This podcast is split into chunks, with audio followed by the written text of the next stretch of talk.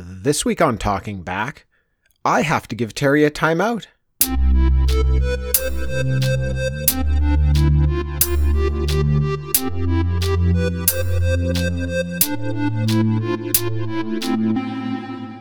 Talking back. Hey, everybody, welcome to Talking Back, the podcast where we chat about past achievements in movies, comics, video games, and more.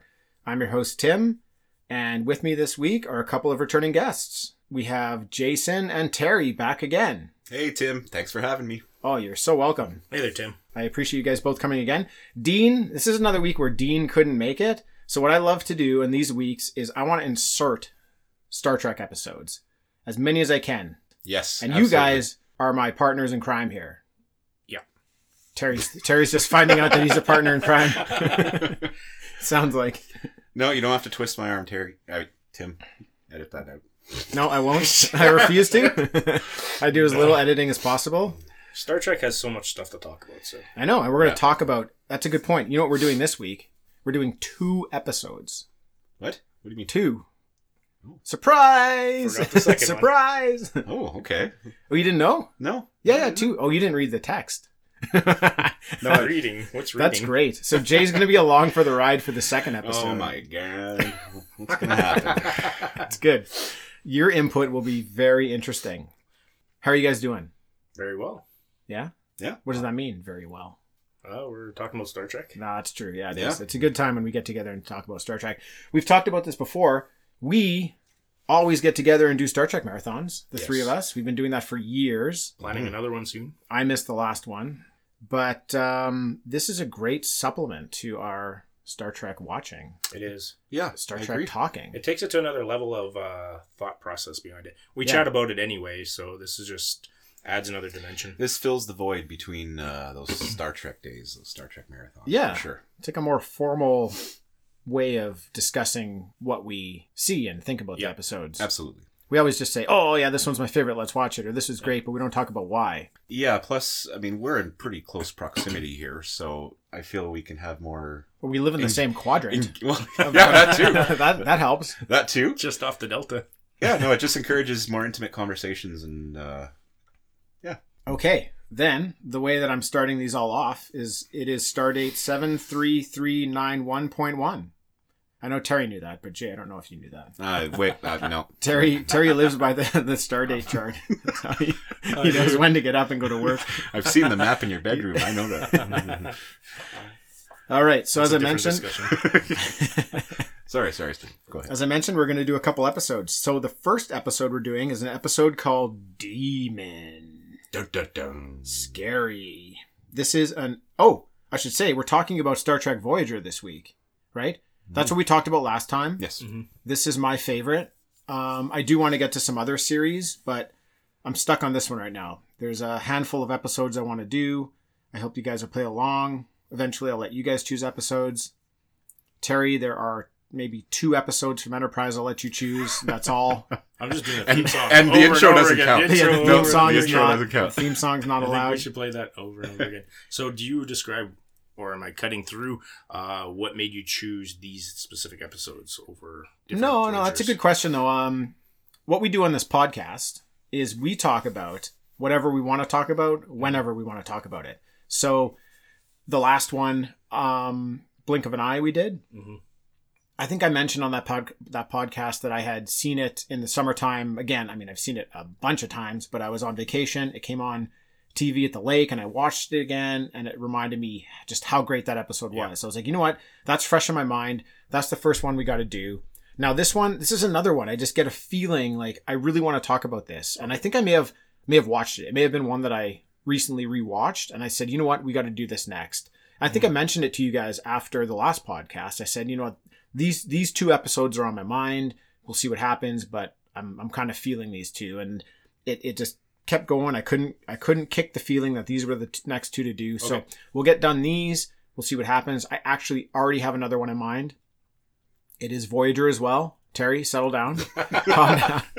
We'll get to other ones as well. But um, I really want to do a few Voyagers because it's my favorite, and uh, I know you guys love it too. I know you, Yeah. you guys are big fans yeah. of the Yeah. really, really good Voyager episodes. And the So- funny thing is, uh, uh, segue on that, uh, my wife just started watching Voyager, and uh, I played a few other series, Next Generation, Enterprise, and Voyager's her favorite, even though she's not into Star Trek at all. And uh, It's- um, it's it's, the one that she gravitated towards. Yeah, it's an interesting thing. Like this whole "What's your favorite series?" and there, I think there's probably like equal love for all of the series. But if you, you know, if you say the wrong that your your series, the series that you like is your favorite, and someone else says this one's the favorite, you know, fists will start flying. It's So subjective, it's, it's a very, objective. it's a very is. personal thing. It seems like, like what, Yeah. which one is your favorite? Is you're right. It is subjective, but it's also very personal. Like you, people like these um, series for very different reasons, and they they um, they kind of touch people at different times in their lives, and different things are pulled out of them. Mm-hmm. And I think that's what makes it so great. Like they're they're all great. Yeah. But it's just when are you watching it? Why are you watching it? What's happening in your life at that time? How are you? Um, what's the word? Well, I no, you- I couldn't have said it better my, myself. I mean, it's uh, whatever you're going through in your life, whatever medium is there to help you through it. I mean, in some cases it's Star Trek. In some cases it could be something else. Mhm. Um, yeah, certain episodes will resonate with different people, and I mean, for me, Voyager, uh, it's all about the chemistry with the crew.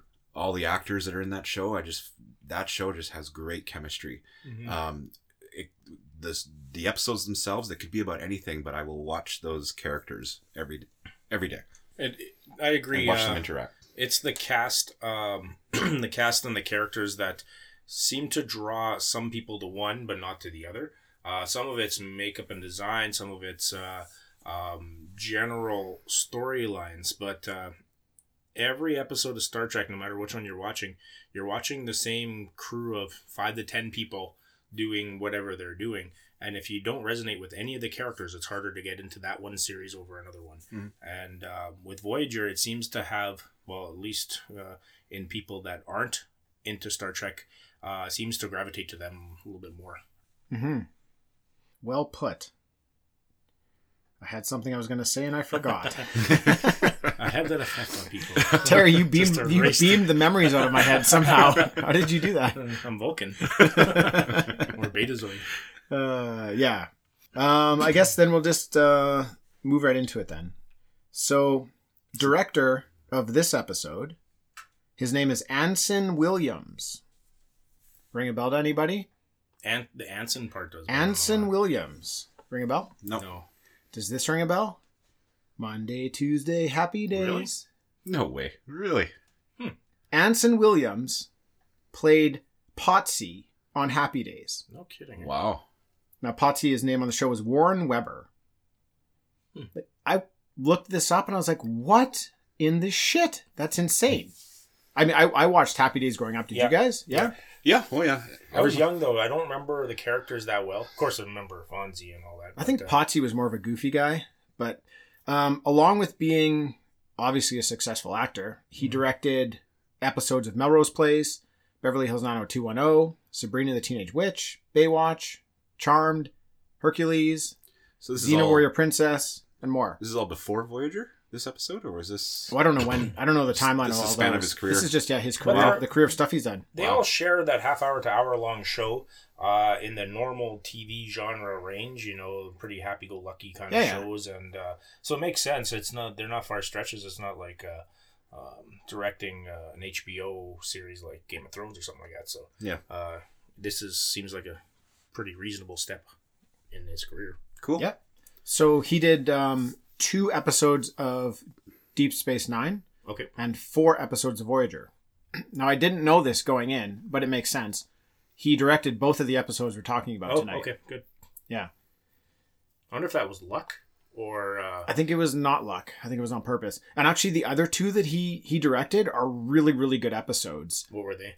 Um, well, I mean, well, I'll throw it out there. The other two he did was uh, The Gift was one of them. Okay. and uh, Real Life, which was actually one of the ones that I had on the list that I really thought we should talk about because it's a really interesting story about the Doctor.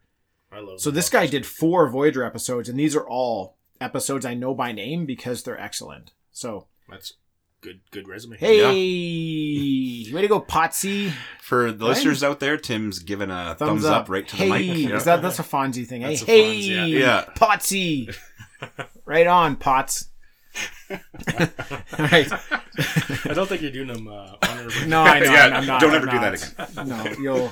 If you know anything about this He podcast, I you. sometimes try to do stuff and it fails miserably. So that's another example. Anyways, we're gonna get into the story. Um, we're gonna do a pretty like deep dive of the story here. I want you guys to interrupt whenever you want. I'll try to make it not so much me just talking, but we can like uh, converse about this. But I am gonna go through kind of the majority of the story here, so we, Sure, we can sounds explain good. to the listeners what's going on. So Voyager is running out of deuterium, which is used as fuel for the ship. Now, deuterium does exist in our world, like Terry, Jay, and Tim's world. Deuterium exists. It's one of the two isotopes of hydrogen. Hmm. Okay, and that's as far as I can go with that, because the rest of it is way beyond my level of comprehension. Okay. I tried to learn more and explain it more, and I was just like, mm, I learned more than I don't know did. this language. I do not know the language of science. So, I'm a bit surprised that uh, there isn't more in the universe since hydrogen is the most readily available. perfect, Terry. That comes later. That you're right. Hydrogen. It, say it. You say is it. the most uh, readily available element in the universe. exactly the most readily available. What'd you call it? Uh, Element. Element in the universe. Now, having said that, why would Voyager run out of deuterium? Apparently, it's a rare, uh, rare isotope of it. So the way that I understand Voyager and and what they do is they have something called a Bussard collector. I'm sure you guys have heard that said before. Bussard collector. This is a device that they have on the exterior of their ship that collects interstellar particles. Okay, It's like a harvester. That's how they gather the resources to power the ship. it's like a magnet to metal filings. Well, I don't. I can't uh, say if that's accurate or not. Can you find out I'll the take end your of this word for it. I'll take your word for it. It's a bit of a I don't. I don't remember them collecting metal Comparison. filings though. it's Neelix's job. I think we're going too literal on Yes. this. I think what, yeah, what they do is they they suck particles from um, like particle dense objects like nebulas or stars, whatever they pass through. They suck Mm-hmm. all these resources in. Talaxian homeworld. Um, yeah. So Terry, as you mentioned, the hydrogen being the most abundant chemical, it doesn't make a lot of sense here that Voyager runs out of deuterium Mhm. because hydrogen should be everywhere. They must have done some research on it though. Well, I think I think like right off the bat, I think they might be asking a lot from us here.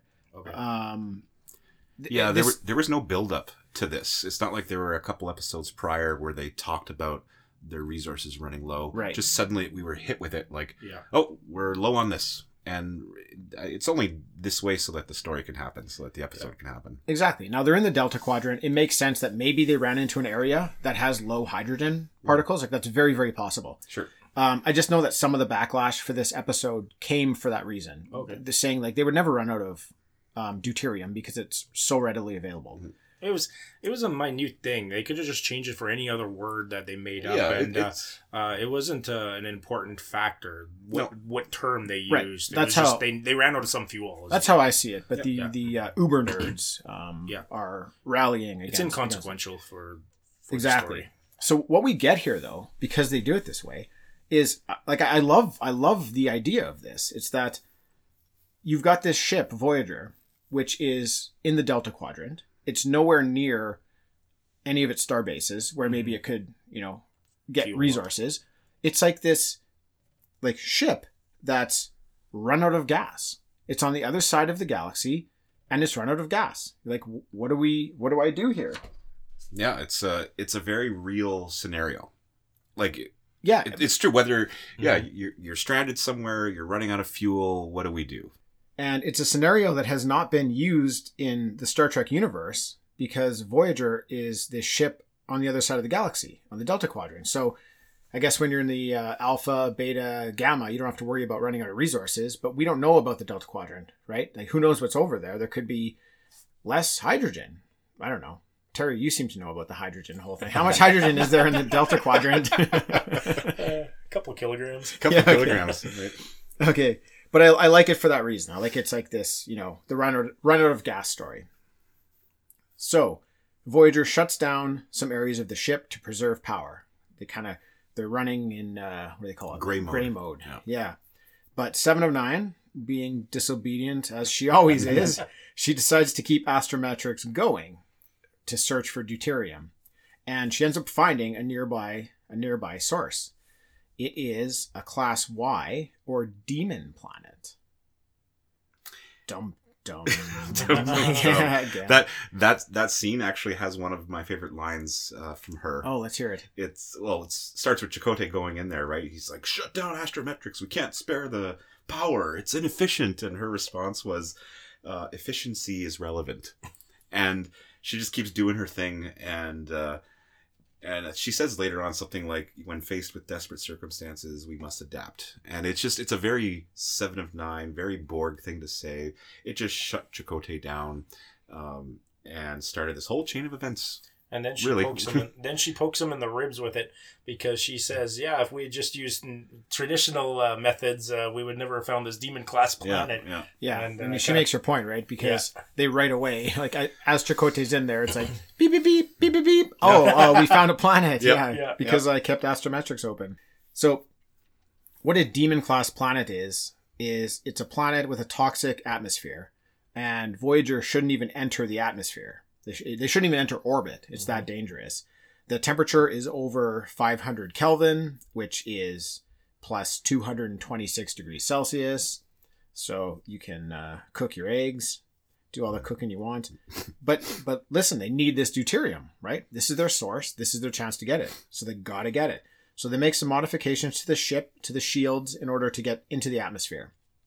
They get into the atmosphere, and they do logically what you would try to do. They try to beam up some deuterium, and that does not work. Like their systems are exploding, and They almost blew up the ship. they almost blew up the Yeah, ship. Extras are flying all over the place. That's right. but uh, Harry, Harry Kim, he comes up with a brilliant idea. He thinks if they modify a shuttle and an environmental suit, he could go down to the planet and mine the deuterium himself. This guy, and he's always angling for that promotion, right? Mhm. He- Yep. He's always looking for that. And Paris calls him on it. Yeah. So um, uh, Harry and Tom Paris they go down to the planet. Harry he wrangles in Tom. Right. Mhm. Tom doesn't want to go. He's like, yeah, well, maybe I can't do it alone, but if Tom comes with me, then then we'll be able to do If it. I'm gonna die, I'm taking Tom with me. That's right. I think he's, he's he's constantly trying to kill Tom. So they they go down. They find the source of deuterium, and it turns out to be this pool of silver liquid. At 12 degrees Celsius. That's Yep. right. That's a good point. It's Yep. not like it's not, it's not a 500 or, it's or not- 225 Yeah. degrees Celsius. Like It's like a it is. mild, mildly warm liquid. Um, Harry's going to collect a sample, and he ends up getting pulled in. Classic Harry. We don't right? even Yeah. get to see that. He just all of a sudden t- he's gone when Paris turns around. And Yeah, that's where Tom turns was. around. The camera kind of follows Tom. Harry Yeah. gets pulled in, but Harry's always getting into shit. He's always Yeah. getting like abducted by like women or something who are trying to like. killed in a different Take his seed from different him. Take this. He's getting killed in different universes. Yeah. He's a mess. If he played, if he didn't play the clarinet, uh, he'd be in better shape. I think on this one. Yeah, uh, he plays the clarinet. So many, so many things going on with him. Yeah, so Tom looks back and he's like, "Whoa, Harry's gone." Runs over to the this pool of liquid, sees bubbles coming up. So he's like, "Oh shit!" Reaches in, finds Harry, and pulls him out. Mhm. And Harry's environmental suit starts to fail, and then Tom's trying to take him back to the ship, and then Tom's environmental suit fails as well, and their oxygen is failing. Um, they both end up passing out face down on the ground. Yep. So looks bad. Yeah, uh, the they did a good job at kind of conveying the dread that this planet, you know, they, they got to this planet, um, this demon class, very hos- uh, hostile, and even when their suits are punctured, they're still Tom and Harry. They're still cracking jokes to each other about, you know, they're Yeah. facing death and they're still doing their thing. And we well, can, their, we their, can talk more their about that suit later. wasn't actually punctured. Their suits just start to fail. Yeah. Right. But uh, they lost oxygen, and I found it funny that Paris is like, "Don't worry, I'll save you." He's like, he's all gung ho about it, and like five seconds later, he's collapsed on the ground. Yeah. Yeah. they do. They do have a back and forth banter that's actually really, uh, really fun to watch whenever they're both on screen. Yeah, So- they're they're a fun duo. They're kind of both goofy and they're they're like Yeah. best friends on the ship, so Yeah. it's a good dynamic. But they're overdue for their return. So Janeway makes the executive decision to land on the planet, land the ship on That's the a planet bold strategy. is very bold, and go find Tom, Harry, and collect the deuterium. Mhm. So Chakotay and Seven are the away team to go out and do this. So they go down there. They're looking around. Chakotay's kind of on this edge of a cliff, slips and falls. That's very unlike Chakotay. But he slips and falls, and he's hanging on for his life. Seven reaches over, is trying to pull him up, but not even her Borg strength is enough to pull him up. It looks like he's going to fall when none other than Tom Paris reaches down and helps Seven pull Chakotay up. Wearing nothing but his thong and his and his Federation outfit. Essentially, he's in. He he's not wearing his environmental suit anymore. He's wearing his Starfleet attire. That doesn't make any sense. No. No. This is a demon class planet, right? Yeah. He, he- his like his face should be melting. Yeah. So he tries to explain what happened. He says that their suits were corroding, their lungs were burning, they were suffocating, they lost consciousness. And then he came to and he looked at Harry and both their helmets were off and they were breathing and they started laughing. So Tom, he's super excited. He's trying to convince Chakotay and Seven to take their helmets off as well. Yeah. Right? And great Chakotay idea. is just kind of like, all right, just, you know, calm down, calm down, buddy. Like one step at a time here. We're not, we know yours is off, but we're not taking ours off. Yeah. They go back to the ship with Tom and Harry. They everybody beams back, and as soon as they beam back, Tom and Harry both start suffocating. Right? Yes, and prior to this, uh, Harry put up a fight. To, he didn't want to leave the planet. Neither of them did, yeah. They, they, you know, Chakotay really had to kind of, I guess, lay in his authority to Okay. get them to leave. Right? Like they were was- like kids at a pool or whatever. Like, no, I don't want to leave. Yeah, I don't wanna wanna leave, I This, wanna is. So- this is where I want to be. right away. You could see that difference in their characters, and and something's off. So yeah, And what I found fascinating, and after talking about it here, it kind of makes more sense. But they make a big issue about the air breathing situation, as you're going to probably describe in the upcoming paragraphs, uh, about how they should have died and suffocated, et cetera, et cetera. But they don't really put a lot of emphasis on the fact that it's 225 degrees and you guys should be pretty much melting. Um, That's like true. They, they don't That's talk good about that almost at all. It's all about the air breathing and the atmosphere not being hospitable that way. But the temperature was equally uh, important in this situation. Yeah, like you think. Oh wait a minute, but that silver blood was twelve degrees, right? So does that? Oh yeah, Well- so the air could be not so hot down there. Well, they, they say that they're scanning the, the air is all kind of the same, and then they scan the pool. Oh, that's only 12 degrees. So when they're standing around where they're standing around, I don't think it's 12 degrees. I think just that pool is special, and it, Right. it stayed 12 degrees. Everything else was in the 500 Kelvin Sure, range, and sure, uh, yeah. um, they they focused on the fact that they couldn't breathe the air, or the air was a big factor in the whole episode. But the temperature was also a big factor that they kind of just uh, ignored the. Ignored Well, I, th- I think the thing there, Terry, is that it's probably the air they're breathing, the temperature, like poisonous gases that could be corrosive to your skin. Mhm. Maybe I don't know how many other things that are wrong with this planet for a human person. So Yeah. maybe maybe they just thought like, let's go with the most obvious. Like True the most obvious thing is if you had your helmet off, you'd immediately start to not be able to breathe, like, like Yeah. maybe choke. Total recall. Yeah, so maybe they thought that's going to be the most obvious to the viewers that, you know, Yeah. if this guy's got his helmet off and he can breathe, maybe these other things aren't damaging True enough. either. True enough. But we learn we learn later why Yeah. they're Yes. able to do all this, right? Stay tuned. Stay tuned. Has anybody left yet? Jay, have you held your um, uh, tattoo up to the microphone Oh yet? no, I, I have not. We got to do that every episode. Oh, it's majestic. Yeah. That's majestic. He's rubbing. This it. is me rubbing my tattoo. I love it. Yeah. It's Looks so like it's about to- beautiful. Looks like it's about to go into warp. That would be a cool addition to the tattoo. Actually, get That like would a be. warp field kind of That would around be it. nice.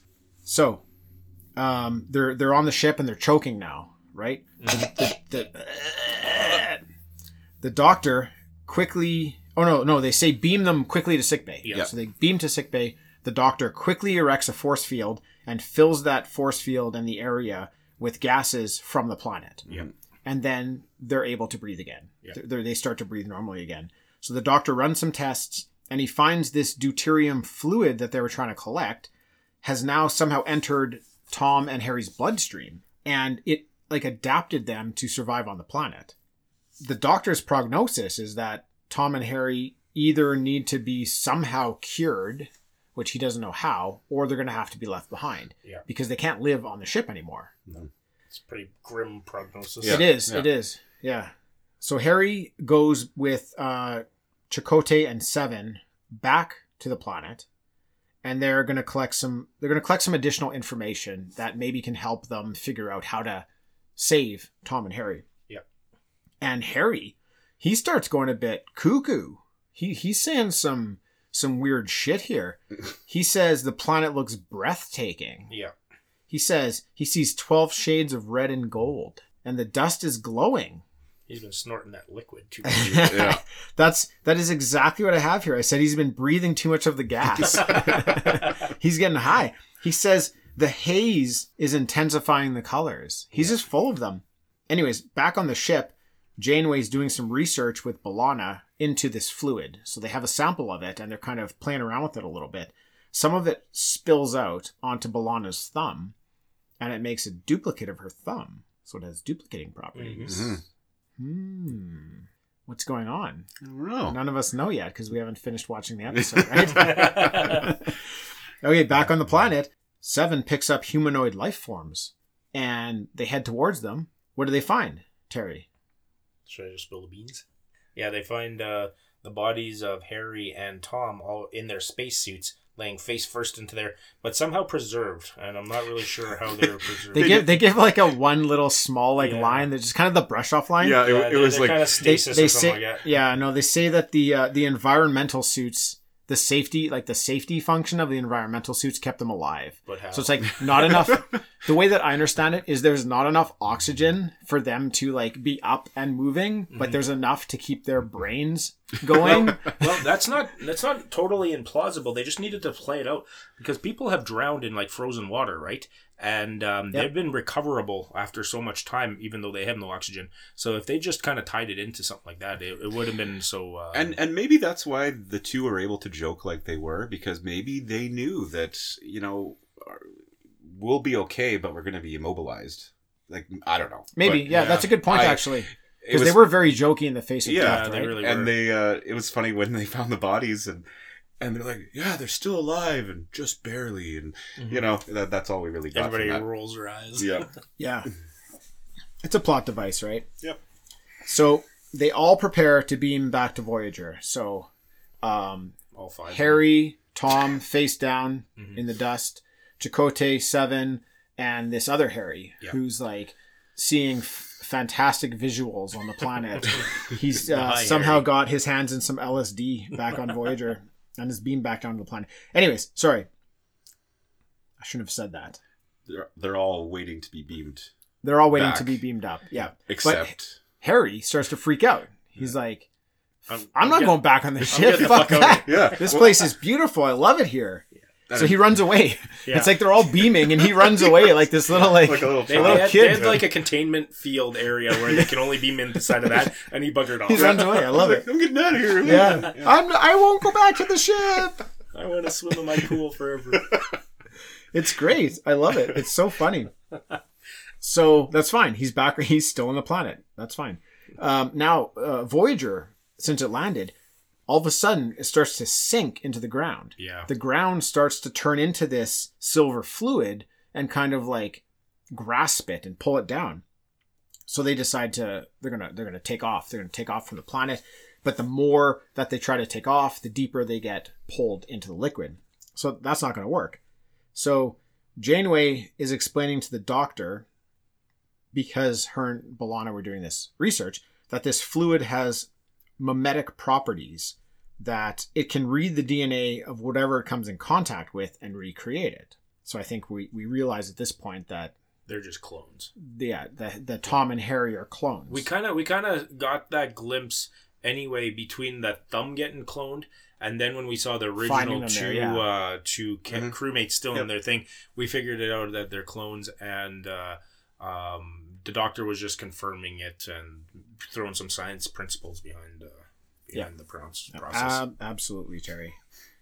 So Janeway confronts duplicate Tom. Now he's adamant that he has to go back to the surface, right? he wants to swim Obviously, you too. want to see all those beautiful shades of red and gold. swim in Yeah. the silver pool. So, yeah, swim in the silver pool. So at the same time, Tuvok has been ordered to shoot at the surface. Now they think they have an idea of what they can shoot at this pool of liquid to help release the ship. Mhm. So Tuvok is there, he's shooting it, and it's causing physical pain to Tom, who's on the ship at that time. Yeah. He, he's begging them to stop shooting. And at the same time, duplicate Harry who's on the planet, contacts Janeway and says that she needs to stop. Whatever you're doing, please stop. But he doesn't understand why. Yeah, He's just- neither of them do actually. No, they don't No. really understand what's going on, but They they, realize that that, something's that causing them pain. Exactly, exactly. So Janeway beams Duplicate Harry on board so she can talk to him about this. Now, Duplicate Harry explains that he calls it the Silver Blood. Uh, We we may have called it that prematurely because this is the point where they call it the Silver Blood. Mhm. I may have dropped the bomb earlier, Well, the Silver Blood bomb. we're we're describing an episode that everybody can see visually, and if they looked at it, they would have agreed it looks like silver blood. So it's not a far stretch. Well, it's a silver we were- liquid. Yeah, but uh, I- I like I like where the blood comes in because for me it's kind of like this is maybe the blood of the planet Yeah. or something like Yeah, this living agree. organism. signifies life. Yeah. So that's what that's what Harry calls it, silver blood. He says this is what he says. I, I like this a lot. He says the silver blood is alive, but it was never sentient or conscious. When it came into contact with Tom and Harry, it experienced awareness for the first time. Before that, it was only instinct, sound, light, and heat. But Tom and Harry showed it thought. I love that. That's great. That's yeah. a great description of what this liquid is mm-hmm. and what's been happening in this episode. I agree. It's a it's a great method of uh, a tying in the whole principle of the where this episode's going. The um, it's a genesis of the of a new sentient being. A sentient being Yeah. It's kind of like those, those those TV movies or those movies that you see where the corp the, the body of the clone maybe on the sixth day or something like that where the, the the clone has a body and it functions but it's not really alive and then somebody's consciousness goes in and it becomes alive and now it's something more and that's the same theory uh, of of what it's done Yeah, and, and it's not it's not grasping a hold of Voyager.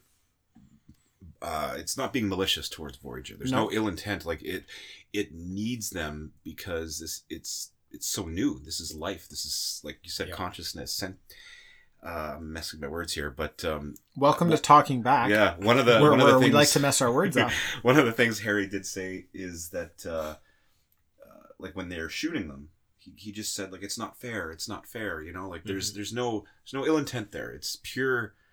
What are you doing to us? Like stop. Like Yeah. we need Yeah, you. they Help. don't understand. They don't right? understand. self preservation They, Yeah. they've known nothing other than you know the rudimentary elements like heat and light, and then all of a sudden they're given thought, and as quickly as they're given thought, what gives them thought is trying to take off and, Yeah. and get out of there as fast as they can. Yeah. And this silver blood is trying to grab on and say like, no, no, we need more. Like Yeah. you, you can't leave us now. We're just we're just coming to existence here. Yeah. And this is where it shows a Starfleet, B Janeway, and uh, their character and their moral compass. Because had this been some random Romulan or whatever, they might have just kept shooting and destroyed it and gotten the hell off the planet, right? But instead, uh, Janeway gives the open thought: okay, they're not really trying to harm us. There's got to be a better solution than just that. Exactly. So Harry says that they want to learn more, that they would rather die than be alone. Mm-hmm. And it's at after that when he's saying that and, and you kind of understand where they're coming from. This is where I feel like if I'm on the ship, I'm leading the campaign for the Silver Blood to like To give it a chance. to give Silver Blood a chance. Yep. Yeah. I've got the picket sign and I'm walking up and down Yeah. the corridors of Voyager saying give Silverblood a give Silverblood a chance. You'd be the first one they beam onto the. Yeah, I would get beamed off right away. I'd be in the the yeah, I'd get I get sent to the, right into the the silver pool. I'd right into the silver pool. Some. Uh, But uh, J- Flippers. Janeway, being Janeway, the you know gracious and um, wonderful captain she is, she realizes that there would be absolutely no problem if they left DNA samples of the crew on the planet for the Silver Blood to copy. So she asks for volunteers from the crew who's willing to give DNA, and they do. And we end the episode with Voyager taking off, and we see a duplicate crew on the surface. At least dozens. We're, we're not sure exactly how many. I counted. I counted. I like to do my research. Yeah. Oh, good. Um, it looks like a full crew complement. Well, what's the full crew? 100 and something? the full crew, I think, is about like maybe one thirty to one fifty. Okay. I counted about So said 120, and it was a bit of a blurry picture. You know, I like to roll in 4K Neelix- probably nowadays, but this was a, this is this is what like 720 maybe or 480 even. Neelix so was deep in his soup. Neelix, yeah, yeah, didn't give up the team. busy making awful coffee. uh, yeah, it looked like a full crew complement. Okay. So I think I wanted to count because if if I could count like 25, Mhm. then You there's yeah, then there no no, I just want I wanted to count because if there is only 25, that means that a lot of the crew didn't agree. Yeah. And I thought that was an important uh, factor. Like did the whole crew agree or did only some of them agree? Yeah. But I think what they're trying to tell us by the number of people that were standing there was that you know what everybody for the most part agreed to give their DNA sample. So the whole crew has been duplicated and is now on this planet. There wasn't much to lose as a crew member, you know. Not really. You're just No. giving like a blood sample or something, Yeah. right? Yeah, donating blood. Yeah, you're not. It's not like you're raising the children of yourself, kind of deal. You're Yeah. just giving up samples. Yeah. It's like, yeah, you're giving birth to yourself Yeah, in a weird way. in a weird way just by giving blood. Sounds good though. Go for a swim and another I'm one on board. comes out. So thoughts on that episode? Anything that we missed you wanted to say? Yeah, you know, during the during all of this, um, there is some comic relief. There's always comic relief in Voyager. And That's, one of the things awesome I love. Yeah, and the comic relief in this case is as they're shutting down parts of the ship to confer- conserve power. Neelix is trying to look for a place to sleep. Oh yeah, You know, him and a few That other one of my crew favorite members. parts in it. Of course. And he pitches the sick bay, and uh, Janeway agrees because they got to keep the power there on anyway. Yeah, And of course, it's colliding with the Doctor because the doc- Doctor likes his personal space. And there's a line that he uses. Uh, I think he, Who the he- doctor uses? yeah, he vents to Janeway about how Neelix is turning sickbay into his own personal flop house or something. And, just- and there's a lot of back and forth there, which I thought was really great. And um, you, that goes on for the whole episode. it goes on for the Yeah. whole episode, despite all this tension happening on the planet and everything with with Kim and whatnot. Uh, but at the end of that, there's a there's a part in the episode where someone sick does come in. There's an emergency, and and and immediately Neelix is up and he's getting everyone out. He's like, "Let's go, let's go, let's go!" Yeah. And you can tell the doctor kind of feels like, "Ha, all right, get out of Mhm. here." But then Neelix thanks him. And he says, anytime you need Oh, a yeah. place to stay, you know, you're welcome in mine, blah, blah, blah. And it just kind of changes the doctor's you, you could see something switches there Yeah. like he feels Well, he, I think he realizes that Neelix is not like against him or trying to be malicious towards him. Yeah. Like Neelix was legitimately looking for a place to sleep, and he brought um, maybe a handful of people into Mhm. sickbay too, right? But um, they're in gray mode, so they had to shut down a lot of areas. Yep. So there weren't a lot of areas to sleep, and you know Neelix thought you know this would be a good place to sleep. There's bio beds you can sleep in. And at one point, um, they're arguing in sickbay, and Chakotay comes in. And he's like, you know, what are you guys arguing about? And the doctor's like, well, you know, Neelix wants to sleep in sickbay. And Chakotay's like, well, we are short on beds, so I think that's a good idea. Yeah. And that's how Neelix gets in there. But um, yeah, that's a great point because as soon as Neelix is required to leave, he just he's the first to get up and say like everybody get out right now like there's a sick person coming in and Yep. um you know he, he's not being malicious at all No. and it kind of looked like he was being but he, he's not my, being My favorite part about the whole, maybe the whole episode, but the whole series of scenes is Neelix basically says, "Thank you, doctor. If you ever need a place to stay, you can come stay with me." And instead of saying, having the doctor say, "Oh, that really means a lot to me," and and gushing about it, the doctor just gets a look on his face as if, uh, as if um, he's shocked but m- moved and warm, heart- warmed Well, by because- it. and you could see from his look on his face that it's done something to him, rather than them bashing us over the head with him gushing about uh, how he feels. You know. right because while Neelix is not being malicious the doctor is being malicious Yeah. Yeah. He, he's We're like spoiled anyway. well no he's he's purposefully being rude trying to get Neelix and the others out of his sickbay right he's he's not and it's an interesting um interesting thing for a doctor who's supposed to be compassionate is Mhm. trying to chase these people out of his sickbay in a moment of crisis because he's feeling inconvenienced right Uh, there, there's a little bit. I think there's a slightly more uh, or side element to it. I don't think the doctor was necessarily being malicious. It's not like okay, Neelix and them were going to go burn on a different side of the ship or freeze to death.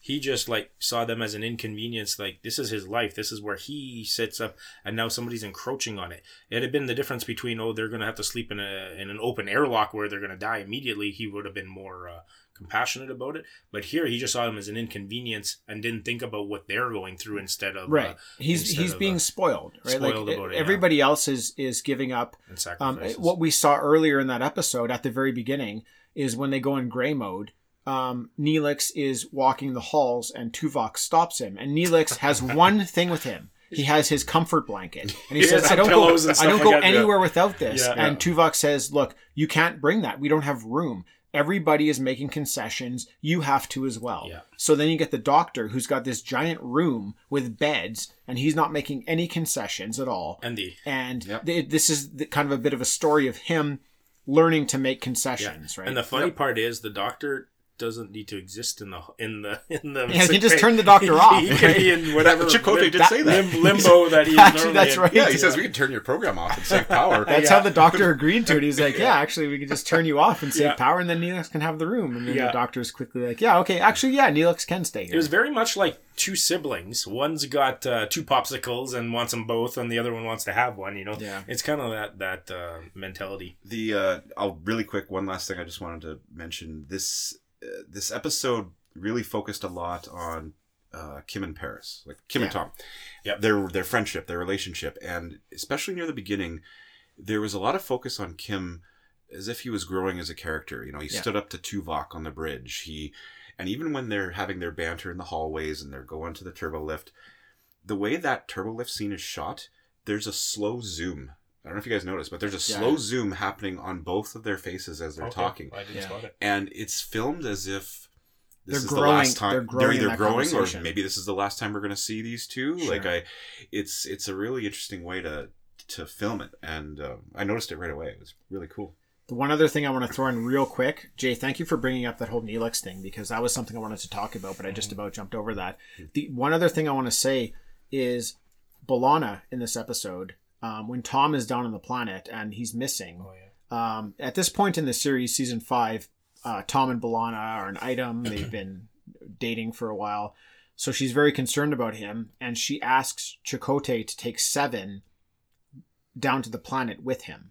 Now, in the series, B'Elanna and Seven Bash heads. often butt heads, Yeah. and B'Elanna does not like Seven, um, does not like her methods. But this is the first moment where she kind of gives credit to Seven that we've seen in this series, saying, "Look, please take her down because she is probably the most capable of helping you." Sure. So she mm-hmm. concedes at that moment, like, "Yes, we need we need this help, and and please Yeah. take Seven. So yeah, and it, and it was great advice because Seven ended up saving Chakotay on the Yeah, planet. seven, So- seven, seven's. I always seen um, seven a little bit like Data on Next Generation, um, even Spock on the original series. She's kind of the one you want when you need logically to put something together, and Tuvok does that a lot. Also on uh, on Voyager. All right. Well, that's the end of our first episode. So we'll take a quick break here, and we'll be back shortly. Time for break.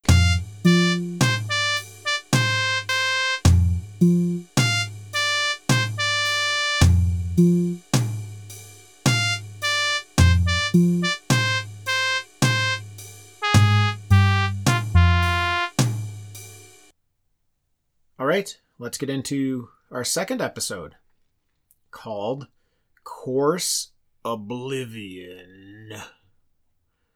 What a couple of great names for episodes, hey? Yeah, they're both That's such a damn good name. Course Oblivion? They're both very uh, demoralizing, though. Or uh, um, This one, season 5, episode 17, aired on March 3rd, 1999. Did I forget to say when the first episode aired? yes, Yeah, so that was season four, episode tore I'm gonna, was I'm gonna about- guess it was like a a, year a year ago. About a year Year? earlier. The first episode was season 4, episode 24, aired May 6th, 1998. Yeah, almost a year. This ago. episode, season 5, so we're the next season, episode 17, so maybe 18 or 19 episodes later, aired on March 3rd, 1999. So about Hmm. so it's 10 months later. Mhm. So, once again, as we mentioned before, same director, Anson Williams. Now, this show intros with the wedding of Tom and B'Elanna. And it's Did- fairly dull and corny. Did they lead up to that? The episodes before that? They did remember. not. So They it's did just all of a sudden they're getting married. all of a sudden they're dating, getting but- married. We know they're dating. All of a sudden they're getting married. Now, in this whole procession, nobody notices that the rice being thrown is falling through the floor and it's falling into the Jefferies tubes. And the Jefferies tubes are all like fucking wavy looking and really cool. Oh, I think I remember this episode now. Yeah, I think. I mean, I'm yeah, sure you've yeah. seen this before, but you were supposed to rewatch this for the podcast. You already got Jay. fifty percent on your homework. Jay, yeah, Ugh. you're not going to get 100 percent on this one. God damn it. Although you might minus is the best actually. you can shoot for. Hey, I'm a C minus student. I don't. mind. Maybe you'll have the best perspective by not remembering what Okay. happened. Okay, all right. Let's see. That's how So- you succeed in this. Uh, Yeah, this that's right. The uh, the effect that they are using is really cool. I'm actually going to post um, an image of the Jefferies tubes on Instagram when uh, this podcast releases, just so you can kind of see like how cool this wavy, like the Yeah. wavy, like what they're doing with the ship looks. Yeah, it is really, uh, It's neat. for, especially for the day. Yeah, yeah, exactly. So Voyager has found a new enhanced warp drive that will get them home in two years. So this is season five, so I'm guessing they're probably still 30 to 40 years away. And did they lead up to that part about being only two Terry, years away? Terry, I'm just going to stop all your questions here. They didn't lead up to anything, Oh, okay. right? They didn't lead up to anything. I was a bit surprised to know that they're only two years away from. That's a uh, huge deal. So they've got a uh, they've enhanced their warp engine to get home in two years. Really cool. Um, B'Elanna, she's going to be going on her honeymoon, so she's showing Seven of Nine how to work the new warp core because she won't be around for a couple weeks. Now a small issue comes up, and they both go to check it out. They're crawling through the Jefferies tubes, and they pop open one of the doors and see this wavy kind of crazy shit that's going on, and Seven scans it with the tricorder and realizes that it's losing its molecular molecular density. It's Or- l- cohesion. I think. yeah cohesion it's losing its molecular cohesion Mm-hmm. so guess what honeymoon's off right Yeah. they got a major problem so all the department heads get together as they often do and B'Elanna is explaining that the warp field that this new enhanced warp drive is creating is emitting some some sort of form of subspace radiation and it's affecting Voyager's infrastructure. So this magic enhanced warp drive is too good to be true, Mhm. right? Hey, got them within two years of the Alpha Quadrant. Well, they were I guess I don't know if they're it's going to take them 2 years, so they haven't gotten 2 years away yet, but if they continue at like their max Yeah. speed it'll be 2 years. So B'Elanna goes back to her quarters and Tom later comes in and finds her shaking on the floor. And she just realized she married Paris. probably That's was. probably i was wondering how long it would take for a, a B'Elanna tom joke to happen So I've been- it I've took been so trying to- It was- it took trying too to- long. It took too long. Had that out It should have been earlier. 10 seconds. I've been trying to hold back. I really have. I. Yeah. It was, by the way, when uh, Harry Kim was playing the clarinet on the wedding. It was the most sad and pathetic song ever played. oh yeah it's like a I'm like, uh, funerals Yeah. funerals track I've never bought that love. Uh, no, never, never bought them as a couple. nobody buys into No. that no i mean everybody can buy into the tom loving B'Elanna but it's hard to buy into B'Elanna loving tom that's Yeah. the problem Yeah. that i have Yeah. I think So- Harry loves Tom. but, Yeah. uh, Yeah, they love each other. But Tom finds her and she's got like this weird discoloration on her Mhm. face. So he rushes her to sick bay, and there's already a, a few other crew members there with the same type of issue. And they're lying in the bio beds, and the doctor says that they have an epidemic on their hands. He calls it acute cellular degradation. So the same way that the ship is breaking down, people are. yeah, the crew is also breaking down. I guess it's affecting the engineering crew um, the most because they were closest to the warp drive. Yeah. Uh, the, the entire crew are also showing signs of decay, so nobody's like Nobody's not immune. affected. So they start to investigate, like what could be going on here, and guess what? Neelix is onto something. You know the episode's Ha- not going well has- no. Neelix figures it out. exactly. I was gonna say, has Neelix ever been onto anything? Has he ever figured anything out? No. No. But no, but literally. he explains to Chakotay and Tuvok that he has some vegetables, he's got particle accelerators, trilithium ore samples, and a keg of Azaria ale, which are all free from this decay. Now, how bad do you guys want to try Azaria ale? I kind of do. I hmm. badly want to try that. Do you have some? No, I Can you get some? I don't think I can. Um, I do have normal beer, um, but not Azaria ale. Now, these items, interesting, they were all brought on board over the past few months. Hmm. Dun, dun, dun. Plot thickens a little. Yeah. Hmm. Is this episode ringing any bells for you yet, Jay? Yeah, yeah. It's uh, I'm I'm trying to hold back, but I, it's ringing a lot of bells. I do remember the episode, Okay. uh, and I have a big smile on my face right now. Definitely one of my favorites. So I'm Oh, glad we're talking. you know about where it. it's going. Uh, So Tuvok says that it seems that anything they've brought on board over roughly the last eight to ten months is immune of this degradation.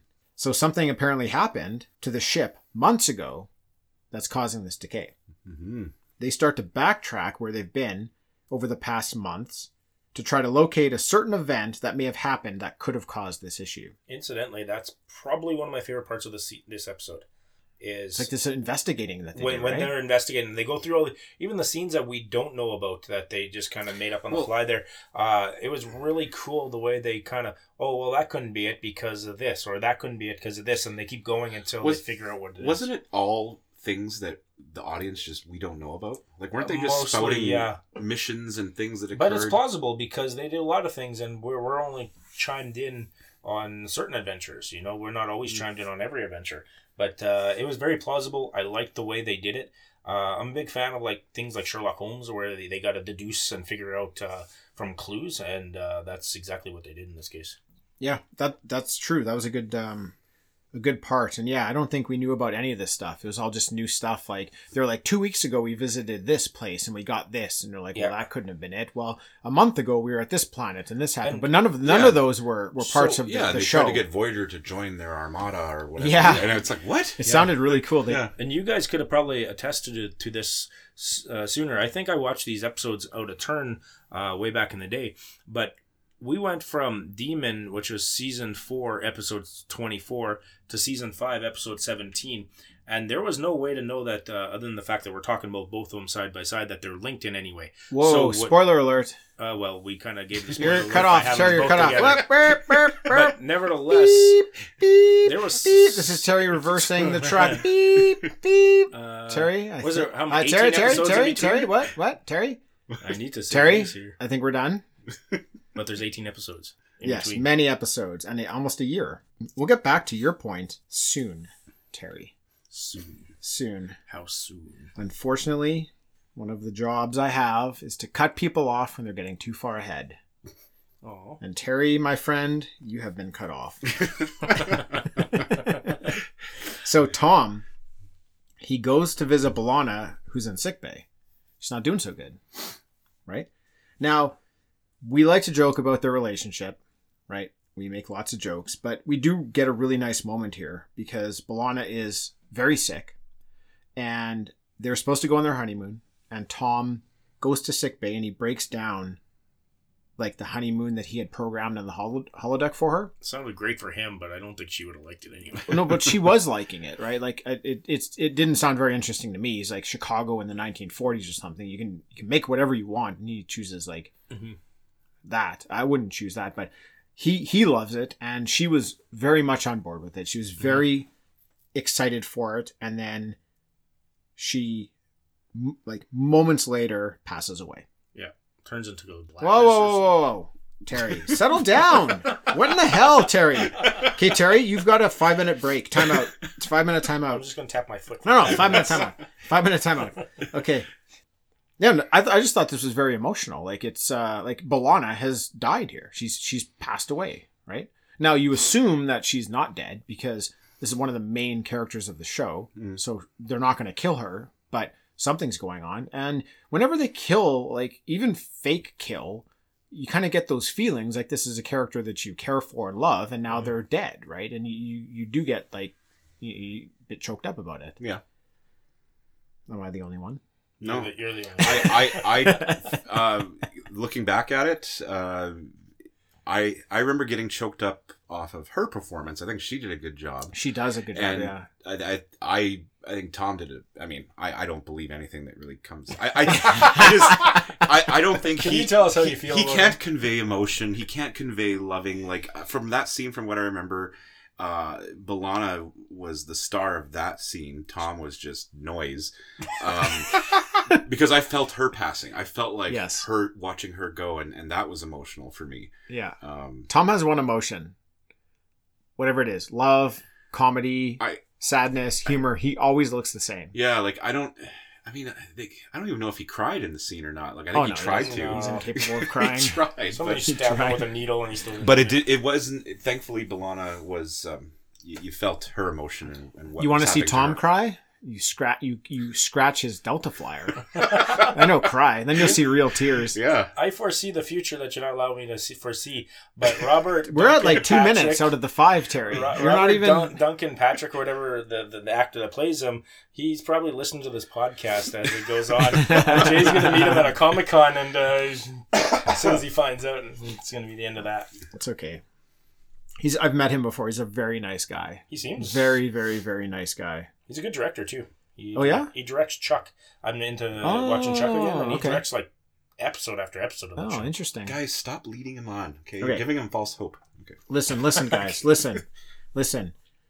The investigation, the Chakotay and Tuvok investigation, takes them ten months back hmm to a Class Y planet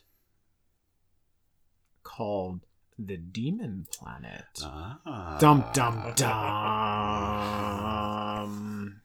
See what we did there, listeners? See what we've done here with these episodes? Or rather, hear hear what we've done. Hear what we've done here. We've connected a couple episodes Indeed. that you knew five minutes ago when Terry started. Uh, Well, Drop they, spilling I the thought beans. they knew when we connected them on the same podcast. it's okay. No, they didn't. They had no idea. oh, Uh, listen, Tuvok says he often wonders about that duplicate crew. yeah. Are they flourishing and evolving? Do they still resemble them? We see Chakotay and Tuvok go to sickbay where the doctor is with B'Elanna's body. Tuvok says they have a disturbing theory. And after the doctor scans B'Elanna to find some curious compounds, Chakotay asks the doctor to inject the body with a dichromate catalyst. And B'Elanna's body, as Terry so delicately put it, melts away into some sort of a goo. But what that goo is, is the silver blood. yes. B'Elanna is a duplicate. Furthermore, Terry, let us have it. Have what? Ha- let us have it. B'Elanna is a duplicate and? I don't want to spill any more beans. No, it's okay. Well, well. This, we're in a safe environment now. we're there. We're at the spot. I don't know how far We're- ahead I'm allowed to go. Everybody, they're all duplicates. Yeah, we are watching well, do the. we know that at that time? We do. Yeah, The- we're, the- we're, watching the duplicate the- crew. We're watching Yeah. the duplicate crew. And um, I'll let you go further with your uh, analysis before I. Okay, mention the then I'll just go a little bit further and then you can chime in here. I think this is super fucking cool. It is because what we've got here is this episode demon aired 10 months earlier and Chakotay and Tuvok's investigation takes them 10 months into the past. So we're dealing with like a real-time event here Mhm. of when they became duplicates and have we been following the duplicate crew for the past 18 episodes? Has it been their their journey has it been i think it's been the duplicate crew's journey for these past 18 episodes when I first saw that, that's the first thing that came through my mind. Like, is this what we were watching? Um, but we don't know. We, we don't know, Well- but I mean, I think that's what's going on. I was led to believe otherwise because remember when I kept asking the questions? Did what did they lead up to this? Did they tell us why they're two years away? They got this fancy warp drive and everything like that. And no, the we didn't know about a fancy warp drive. We didn't know about any of that. So it made me believe that we weren't following this specific crew the whole time. That this is a, a new standalone episode about this specific crew. but they were just talking about a whole bunch of different events that we didn't know about, anyways. yeah, Right? this this enhanced they were this enhanced warp core just happened, right? Like they were kind of just celebrating this this warp core. Like it, it, it they could have gone. They had to build this, remember? hmm So they it took it would have taken them some time to build this warp core. the most interesting thing about this whole comparing crews is the fact that the real Voyager is still 20 years away from the Alpha Quadrant, whereas this fake Voyager, with all their all their information, figured out how to get there in two years. I know. I think they- that's really cool. They they I think they, it's they really cool. the real Voyagers. That's a happened. really interesting point. Like I really think that's neat that this this like duplicate crew Step has above. these extreme accomplishments Yeah. that they've been able to do, right? And it would have been amazing them. Well, where are you getting going? back- Would have been. Would have been makes me think that you're about to jump ahead to Uh, something. no, I wouldn't do that. Just whisper what you're going to say in my ear. well, you tried that before. okay. So listen, the duplicates have all the memories of the originals. What do you mean we tried that before? Wait a second. what does that mean? I don't. I don't know what that means. I just wanted to see how long it takes Okay. to jump in on it. Okay, the duplicates have all the memories of the originals. So apparently, sometime after they left the demon planet, they forgot who they really were and took on these memories and assumed the role of the Voyager crew. And now their main purpose is to get back to Earth. So that's what they're trying to do. And we know that uh, the ship is clearly a duplicate because it got stuck Yeah. in that goo. Yes. In, in Demon. So Exactly. So it somehow was able to um, copy the ship. copy the ship. Yeah.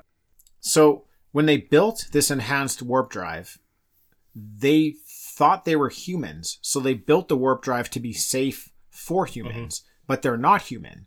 So that's why the warp drive is degrading their their bodies. Yeah.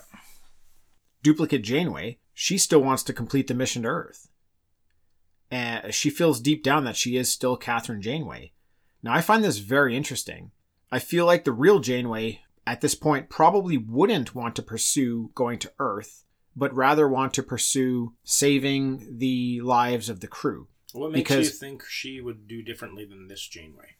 Like, Because not, Jane, the, the, the, the, don't know the why real. Janeway always puts the life of the crew 1st Mhm. So the the crew right now is in danger. There have been several deaths. Yes. They're degrading and dying. But this Janeway, all she can think about is let's go forward. Let's go, you know, enhanced warp drive. Let's cruise to Earth. That's cruising to, um, excuse me here, but this is course oblivion. You're going to, you're going to nothing, right? You're not, if you make it to Earth, you're still dead, right? Because what they need to do is get back to the demon planet where their bodies will readjust and they Yeah. won't be degrading anymore. Normally, Janeway would be looking out for the crew, in my opinion. Yeah. She'd be like, look, how do I keep this crew safe? That's most important. Okay, we have to go back to the demon planet. Let's go. But she won't give up Yeah. this Kathryn Janeway, we need to make it back to Earth motif that she has. I thought it was very plausible that she would have it, but I'm with you on that. The Kathryn Janeway on every episode of anything Voyager was how do I keep the crew safe? And going to Earth wasn't the course of safety. Yeah. Uh, in fact, at the degradation stage that they were going, they had two years to go. Like that's a long time Oh, to yeah. go when you're degrading and losing people. They're degrading uh, quickly, right? uh, left, right, and center. I, so- I think the news that they were a duplicate crew, she was probably holding on to a little piece of humanity Oh, Yes. that that's, she good. could that's a very have. good point. So her her blinders were on, right? You're, you're Yeah. right. Real Janeway would have, you know, made Emotions that have decision, a way of, of clouding our judgment. yeah, she was almost in de- in denial that this was. Yeah. so Chakotay's pleading with her that they are not the Voyager crew. Like they're copies. Yeah. They're not human. Like going to Earth is not their mission. Mhm. So like don't worry about that. They need to go back to the demon planet so they can be safe. Yeah. Now, this dynamic it keeps going for a while in this, in this episode this um this battle between Chakotay and Janeway. I agree They, with they keep going back mhm. to it. It's like Chakotay is like, "Look, we need to go back to the demon planet. That's who we are. That's where we will be safe as a crew." And Janeway is like, "I have like I feel like I am Kathryn Janeway. I have to do the things that Kathryn Janeway does because that's who I am. So we need to continue on to Earth. And obviously, being the captain, they continue with Janeway's plan. Um, it's kind of at this point where you start to notice that the crew are looking real busted. Yeah. Like Mhm. th- their their faces are like melting. It looks like they've had It looks they've like got like, silver goo on their face a bit too. Like, but it looks like like a mucus or like yeah, a, a especially Kim. uh, they're all like getting their faces are looking real bad and they're they're starting to talk slower and like even move slower like they're really getting Seven and Nine does a up. great job of acting the scene. I don't know which part of the, the episode, but she's starting to show the effects, and she the, the um, Jeri O'Ryan uh, does a great job of. So she's Jeri, tw- Jeri Ryan Jeri Ryan, sorry. Uh, you made like a- her uh, you made her Irish well, she kind of could be, but uh, Chief O'Brien. she- she's she's like twenty five years old or something in the show in real life, like and uh, in phenomenal shape. And then if you watch her walking around, she's watching walking a little stooped and like Mm. more elderly looking without drawing attention, like in a I never noticed way. that. And uh, she does a good job of looking geriatric, even though she's uh, prime of her life kind of deal, right? So um, that was a nice subtle touch that she did because every other motion that she, when she's walking around normally, she's like very. very purposeful, very fast, very lithe, uh, or lithe. Um, and uh, in here, it, she did a good job of of showing her degradation itself. Mhm. If it was written on her face too, but uh, Yeah. So Janeway's meeting with the doctor, and he says he hasn't found any solution for this, but he has an idea. He says they should seek out the real Voyager. He thinks if they found the real Voyager, that they could sample the crew's DNA and imprint it onto the duplicate's mimetic pattern. What happens is Tuvok contacts Janeway because he's actually found a Class Y planet that's very near to them that they can go and land on and, Mm. and live. But what happens is when they're heading down into orbit, a mining ship comes up and says like you're invading on our territory and starts to attack them.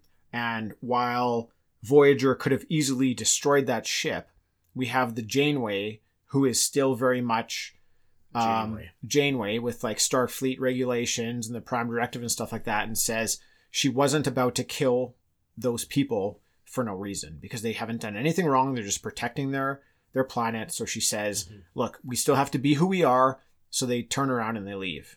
So they can't. And they don't have that Class Y planet. that was the least surprising thing because look at uh, when the caretaker brought them all the way back in the first episode. She made the choice to save the Ocampa instead of sending themselves back to uh, uh, Delta Qu- or the Alpha Quadrant. So that was always in her character to do stuff like that. Yeah. So Chakotay has one final argument left in him. He's he's again arguing Earth isn't home, and then he passes away. Now this is the final blow to Janeway that she needed to realize that Chakotay was right. He was right. She loses like her number one, and she orders them to turn around, turn on the enhanced warp drive, and set a course for the demon planet. And that that for me was another emotional scene when she comes out of her quarters, ready room, and she's moving slowly, not because of of what's happening to them, but she's in mourning. Like she's leaning on Tuvok's counter. She you can tell she doesn't know how to how to say it, and and it's just it was a really slow moving scene of her getting back to the chair, Yeah. feeling the weight of what had just happened, the weight of the decision she has to make. And the weight of this like degradation that's Yeah. happening to their bodies. Yeah. This was a tough episode to watch in general because you have all these characters you care about, and even though you know these are, aren't technically them, you're seeing them all die in hundred percent. These are characters you know and love, Yeah, and even though you you know they're not the real ones, they're still dying. They're still they still have these characters. the same Attributes, character, and it's it's like- not the same exact person. It's like the emotion with a small caveat at the end that you know they're actually not dying. Yeah. But it's like here, play with this emotion a little bit. Like how would you feel if they all died, right? And it it's sad, right? You feel bad. But but also, sorry, Jay. No, go ahead. I was gonna say, but also, it's not just that they're duplicates, but it's like this. Is, these are individuals as well. Like they have had successes, Yeah. right? They have done amazing things, and Arguably more amazing than the real Voyager, considering Possibly. the, the Yeah. warp core. and uh, and they're struggling, and they're they're gonna die here. So I'm gonna keep going with the story here. Mhm. Janeway wants all the crew logs and records placed in a time capsule, so their accomplishments won't be forgotten. So, like we're saying, they've they've done amazing things, and Janeway wants to capture that. She wants someone to realize, like, like Mhm. this crew existed, whatever they were, whatever they they are, they existed, and they did great things.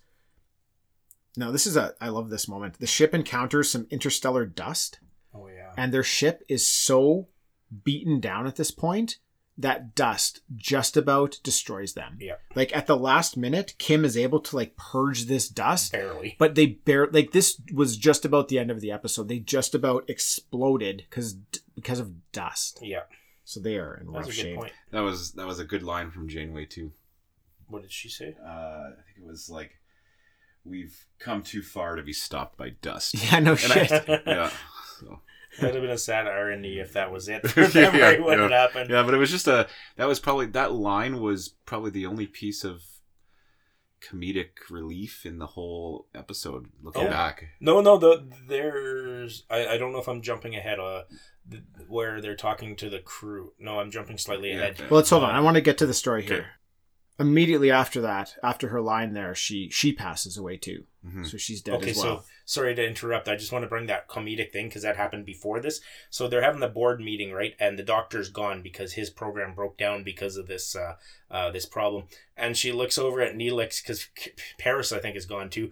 And she looks over at Neelix. Uh, You're now the new medical officer. He's the look on his face was just priceless. He's like, "Well, I got trained for a field medic once or something Yeah. like that, right?" And I, I laughed because you look at Neelix and uh, like he's the least qualified to be the, the medical officer. She looks at him like, "Yeah, you're the logical choice." yeah, exactly. I, I thought that was just Just whatever's left, right? yeah. I'm like, why bother? That's that your point? pool to choose from. Is Yeah. There's basically there's ba- probably nobody else. Yeah, right? and Neelix knew he was defeated before he started.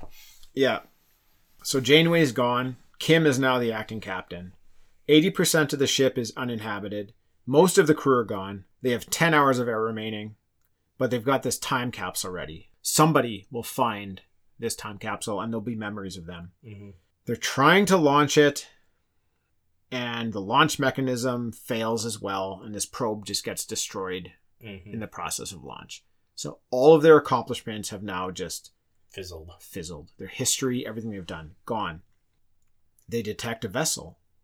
It's Voyager, The real one. the real one. So I'm getting excited here. Mhm. So we're finally finding Voyager, which is like this beacon of hope.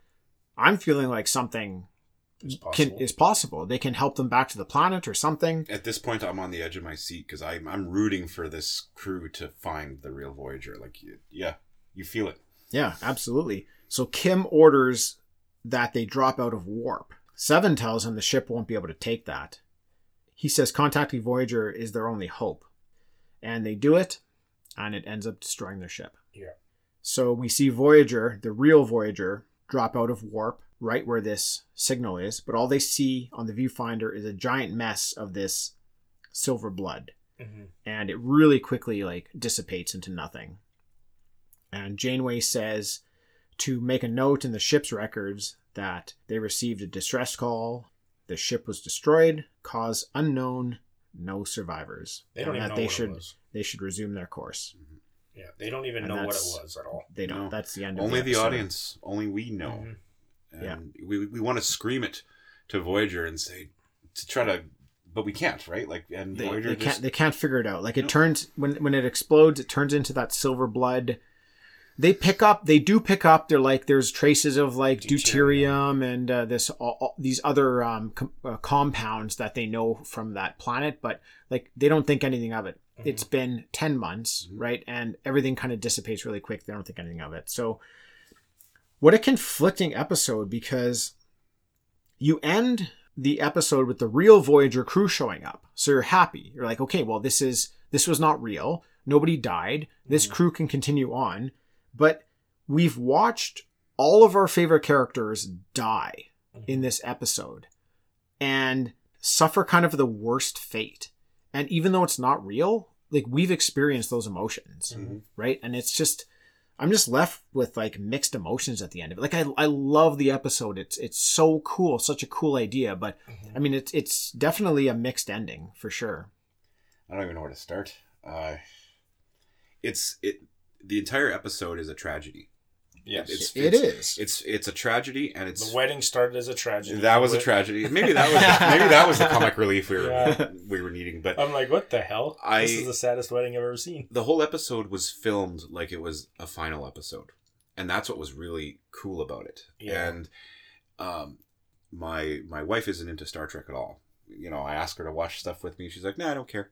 You know, and it's not for everybody. But uh, I remember catching a glimpse of her on the TV screen, standing behind me, watching this episode as it was going on, and then she joined me as soon as the scene with B'Elanna when she turns into your silver Mhm. goo there.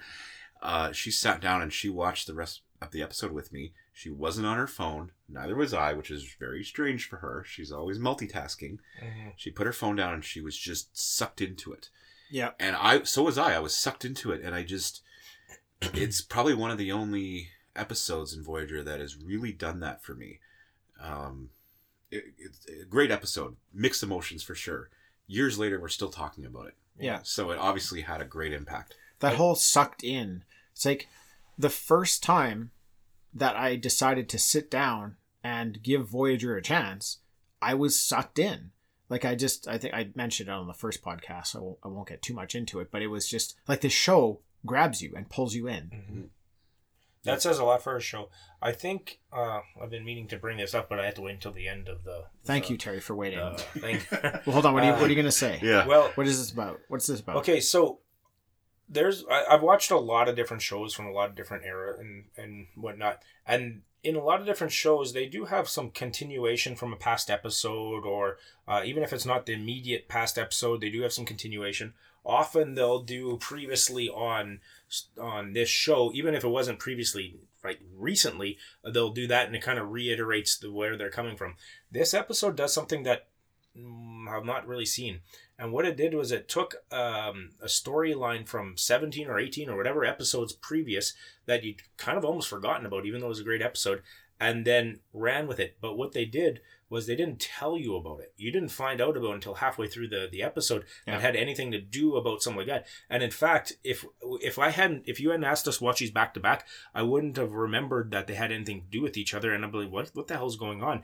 And then they had all these different um, missions since then. Could have been any number of missions that, that triggered this.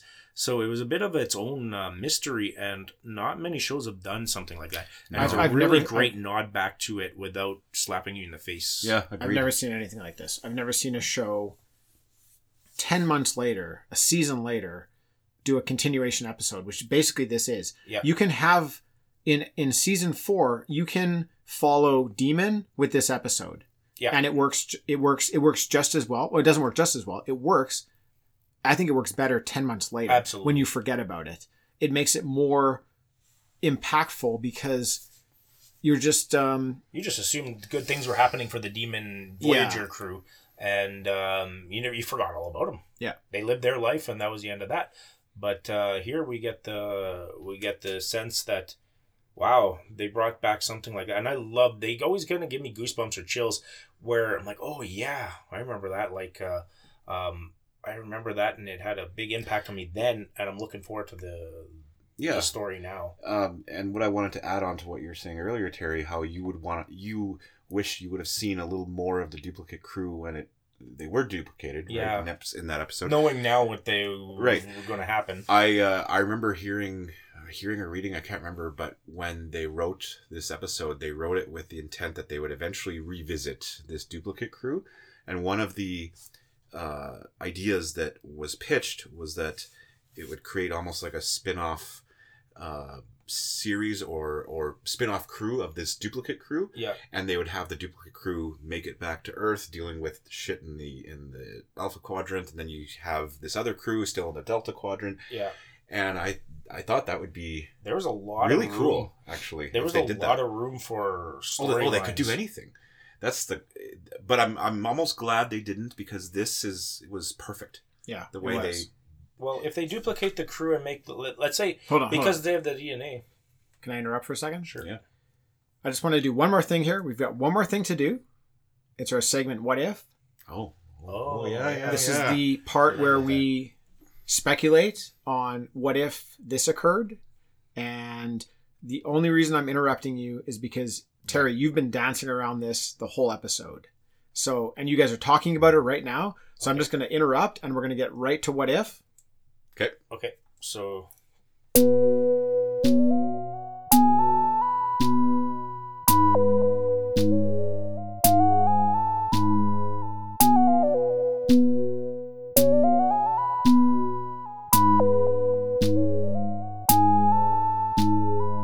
What if So my what if is, and continue talking about this. What if the original crew on the demon planet duplicated themselves before leaving the planet? Could there be continuous cycles of duplication, which would see tens or hundreds or thousands of Voyager ships heading off to other planets?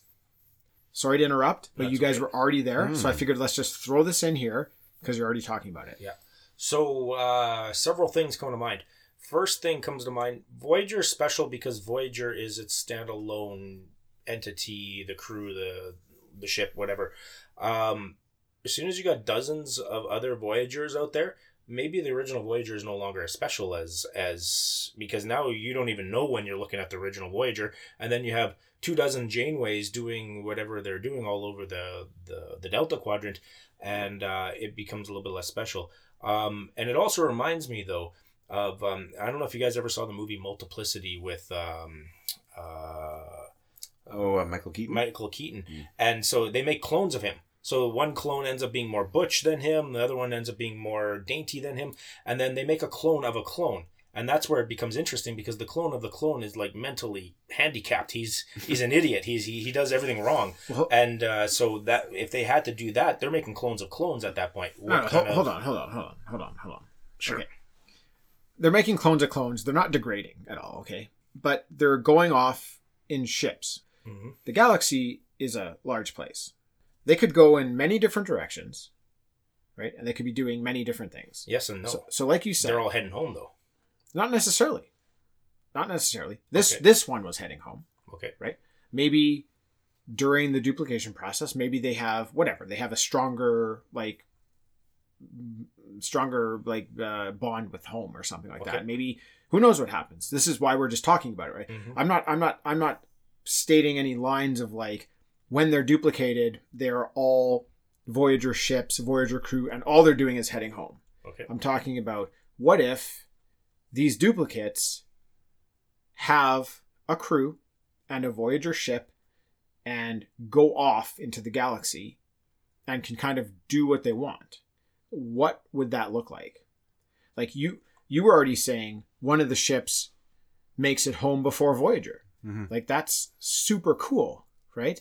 I would have loved to have seen that where the Voyager crew's still like 15 light years away and this Yeah. and and I mean it could happen because we see in this episode we see this crew develop an enhanced warp drive Mhm. which seems like the fastest type of travel we've seen yet in Yeah. in this show and so a Voyager that makes it back to Earth first, I would have to pre- presume or pre- uh, that they're a Voyager that thinks they're still Voyager and they're going Yeah. home. Yeah. And in which case they get home, you're gonna have a what the fuck moment where which one's the real one, right? When the second Voyager, fin- the real oh Voyager, for finally sure shows up. for right? sure so what other things like that could happen in this Well, it could be a- situation if they were self-aware of each other and whatnot, could be another Starfleet with all Voyagers. You know, like you know, you got Yeah. two hundred Voyagers and uh, you have Yeah. a Starfleet fleet. Uh, exactly instead. you've got a fleet of voyagers Yeah, like and starcraft that, that would make build that voyager make pretty amazing. Every Voyager time they need a new ship, they just go back down to the demon planet and pick up another Yeah. uh, replica. That's it's it's really interesting because the duplicate crew in this story, when faced with with what, what was the word you used? Degradation or Uh, yeah. when they're dying, Mhm. um, Janeway's still sticking to her her the original Janeway's you know mentality of we got to get this crew home, regardless of what it what it costs, what it takes. You know, mm-hmm. so I would like to believe that the other duplicates might be reading from the same narrative. Like they're, they're, there's a story, this character arc that's imprinted on them, and they're going to follow it to the T, no matter what it's going to do to the rest of the crew. So whether how far would they would go out there in the universe, I don't know. I mean, I like we know that the enhanced warp drive crew this is going to be their fate. But what if another crew goes out and they don't do the enhanced warp drive? I was just what, thinking what if they go in the opposite direction? What if they encounter the borg? Can the borg assimilate silver blood? Like what hap- what happens? Borg is all about nanotechnology, so you never know. Yeah, I don't know. Uh, that that's an interesting theory with the Borg. Um, but if they don't have that warp, that special warp technology, they might have two decades before that that uh, or a lifetime before that happens. So and if they don't know their uh, they don't know their replicants or uh, duplicates. Well, Tom and Tom and uh, and B'Elanna got married. Well, the the outcome of marriage is often children. So. Uh, 50 years from now, are there a bunch of silver blooded children? well Like, terry i'll tell you what yes there are because at the very beginning of the episode in janeway's log Mhm. she's talking about how the past several months have been really Oh yeah. like nice and there have hasn't been a lot of adventure. She says. Ensign Harper had a baby. Not Naomi Yeah. It's been Wildman 10 whatever months. It, no, no, not Naomi Oh, Wildman. Ensign Harper. So someone on the ship, a duplicate, had a baby. Now, it's been 10 months. So the gestation period is probably the same. It's probably Yep. nine months to have a baby. So these duplicates, they can reproduce as well. Yeah. Hmm. For all intents and purposes, they are what they are. They are whatever they've taken the shape of. Yeah. So, uh, so then now you have generations of, uh, presumably of uh, other silver-blooded. Right. beings. So what are those? What are their memories? Because we know the crew, the the duplicate crew takes on the memories of the Voyager crew. But what does a new duplicate or like a, um, a, the offspring of a duplicate? What memories does that have? It- does it have the silver blood of the planet? Does it have the the memories of the parents? No, I'm I'm gonna say probably It's its, a baby. own. It's, It's a, a baby. baby. It's it's gonna make its own memories. Uh, There's no way to know yet, though. Like from No, you have no like, idea. A baby, you'll never know what it remembers, right? So if it was 20 years old, then you would have see some. Uh, But some- what would what would be interesting? What would be interesting to see out of this? What would be the most interesting in my mind? Well, what would be something interesting that I that, like that the- could I come like- of like a crew, a duplicate Um, crew heading out somewhere? Oh man, the the the misunderstandings. Um, so crew duplicate Yeah. crew A goes to planet, gets in some shit with them. Duplicate crew B comes there six months later, and they're getting shot down because of stuff uh, A did, or vice versa. They saved the planet, and now they're heroes, or whatever it is. So you, you know- think like uh, um, duplicate crews encountering each other? And, uh, or encountering past evidence. Uh, I don't know what show I saw that had that, but uh, the the one guy did something, and then the second guy comes along. Maybe it's a twin, and um, the the first guy pissed somebody off so much that the, that that character wants to slap around the second one that comes and has no no, no idea oh, okay. why it's It's getting like leaving like, leaving like a track, like Yeah. leaving a bad yeah. track, like or a good track, whichever way you want to do sure, it. yeah, And uh, so that's a possibility. yeah, that's interesting. you, the, the galaxy is massive, so unless they go all different directions, uh, they're going to run into each other. That's interesting. Yeah, that maybe okay. Let's let's say that they don't necessarily all start going back to Earth, but what if they all started going in a different direction, like one after another, and Mm-hmm. then you get this you get this story where yes, this first ship went, something happened, they continue on. The second ship comes, has to deal with what that sh- first ship Mm-hmm. Did. clean up they mess. continue on, and that kind of continues as there's this string of ships and and crew going to this location and then moving on and. Yeah, I don't know. It, it could be really interesting. That could be a series like On its on own. its own. Yeah, and uh, the TV show Sliders had something like that because what happened was every Earth was Earth, right? But they needed a way to distinguish one from the other. Well, if you have two two dozen Voyagers, how does anybody distinguish which one's which? They're all the same characters. They're all the same ship. They're all the same everything. And how do you even, uh, unless it's like quantum signatures where they all have their own signature? how- would you ever know? Oh, here's where it here's where it climaxes. I've got it. I've got it. I figured it out. After all of the duplicates head out in their Voyager starships, Mhm. they all come to one place, and like the Transformers of old, they transform, they connect and transform into a giant Voyager ship, and they sounds really blast across the galaxy, taking out Sounds- anything in its in their path. three Borgs cubes together. I, and I uh, like that. I like that. I like that. I, That's that's where it goes.